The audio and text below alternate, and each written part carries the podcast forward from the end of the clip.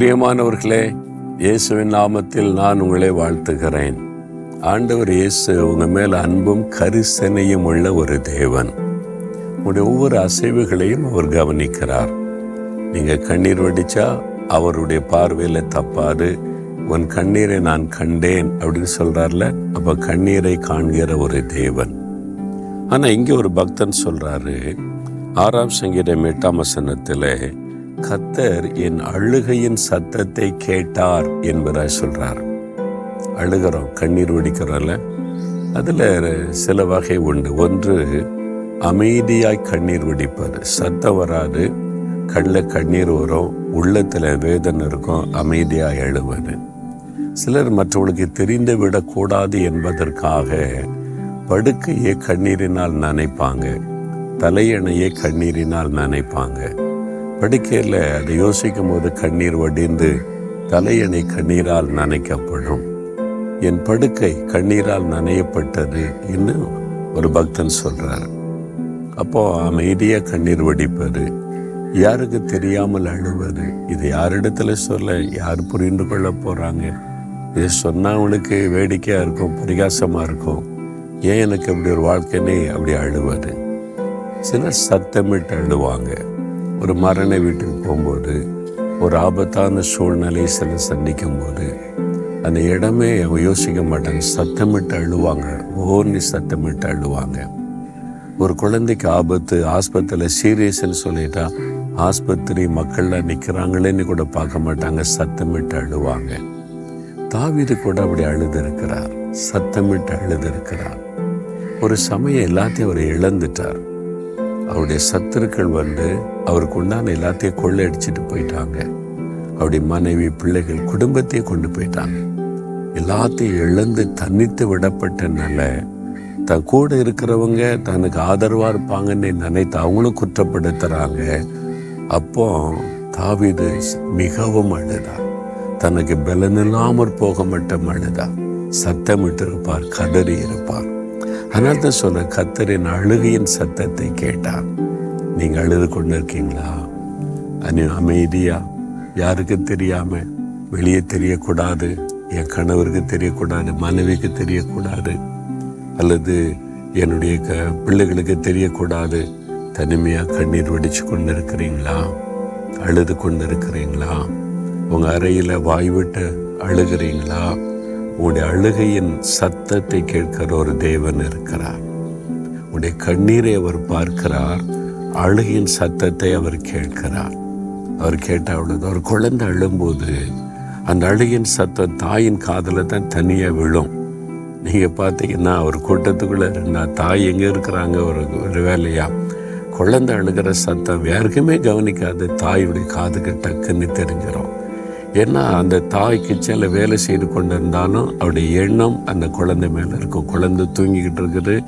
பத்திரமா இருக்கணும். திடீர்னு எதுவும் ஆயிடக்கூடாது அதாவது அழுகிற ஒரு சத்தம் கேட்டக்கூடாது. இதுக்காக தாயினுடைய இறுதிய குழந்தை மேலே இருக்கிறதுனால கிச்சனில் இருந்தாலும் அது பெட்ரூமில் அழுகிற சத்தம் டக்குன்னு தாய்க்கு தெரிஞ்சிடும் குழந்தை அழுதுன்னா அங்கே உட்காந்துருப்பாங்க பக்கத்தில். அவங்களுக்கு கூட கேட்காது. தாய்க்கு கேட்கும். ஏன்னா தன்னுடைய குழந்தை.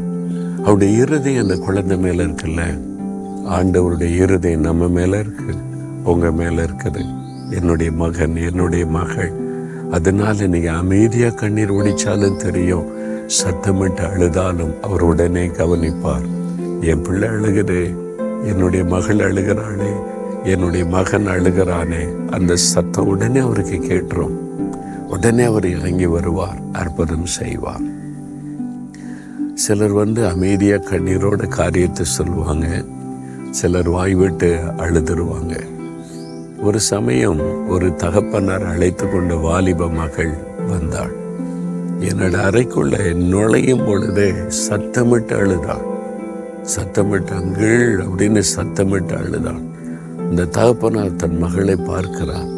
என் மக கண்ணீரோடு அழுகிறாளேன்னு சொல்லி அந்த தகப்பனுடைய உள்ள அப்படியே பரிதபிக்கிறார் சரி உட்காருமா என்ன விஷயம் என்று சொல்லி ஆசுவாசப்படுத்தின போது எனக்கு அம்மா கிடையாது எங்கள் அப்பா தான் எனக்கு எல்லாமே. என்னை படிக்க வைக்கிறாங்க காலேஜில் படிக்கிறேங்க. அப்பாவுக்கு இப்படி ஒரு வியாதி வந்துட்டு இது தீர்க்க முடியாத வியாதின்னு சொல்கிறாங்க அங்கள் அப்படின்னு சொல்லி எங்கள் அப்பாவும் இல்லைன்னா நான் என்ன ஆவேன்? சத்தமிட்டு அழுதான் அவர் சொல்லும் போதே அழுகை அந்த சத்தம். அவருடைய கண்ணீர் சத்தம் எழும்புகிறார் நான் சொன்னேன் பயப்படாத. டாக்டர்ஸ் வந்து இருக்கிற கண்டிஷனை சொல்லுவாங்க. அவங்க முடிஞ்சதை ஹெல்ப் பண்ணுவாங்க. முடியாத போது மருத்துவத்தால் முடியாத அவ்வளோதான் சொல்லுவாங்க. ஆனால் நம்முடைய தேவன் ஒருவர் இருக்கிறார். அவர் அற்புதம் செய்கிறார். அற்புதம் நான் முடியாததை செய்வது தான் அற்புதம் இல்லை. நடக்காதுன்ற நிறைய காரியத்தை நடத்தி காண்பித்த அற்புதம். ஏசு அற்புதம் எனக்கு செய்தா உனக்கு செய்வா நீ பயப்படாதுன்னு சொல்லி அந்த மகளோட சேர்ந்த பாரத்தோடு ஜெபம் பண்ணி இயேசு குணமாக்குவா தைரியமாக போன்னு அனுப்பிடுவேன் சில மாதம் கழித்து அந்த தகப்பனார் வந்தார். இப்போ மகள் வரல தகப்பனார். இன்னொருத்தர் கூட்டிகிட்டு வந்தார்.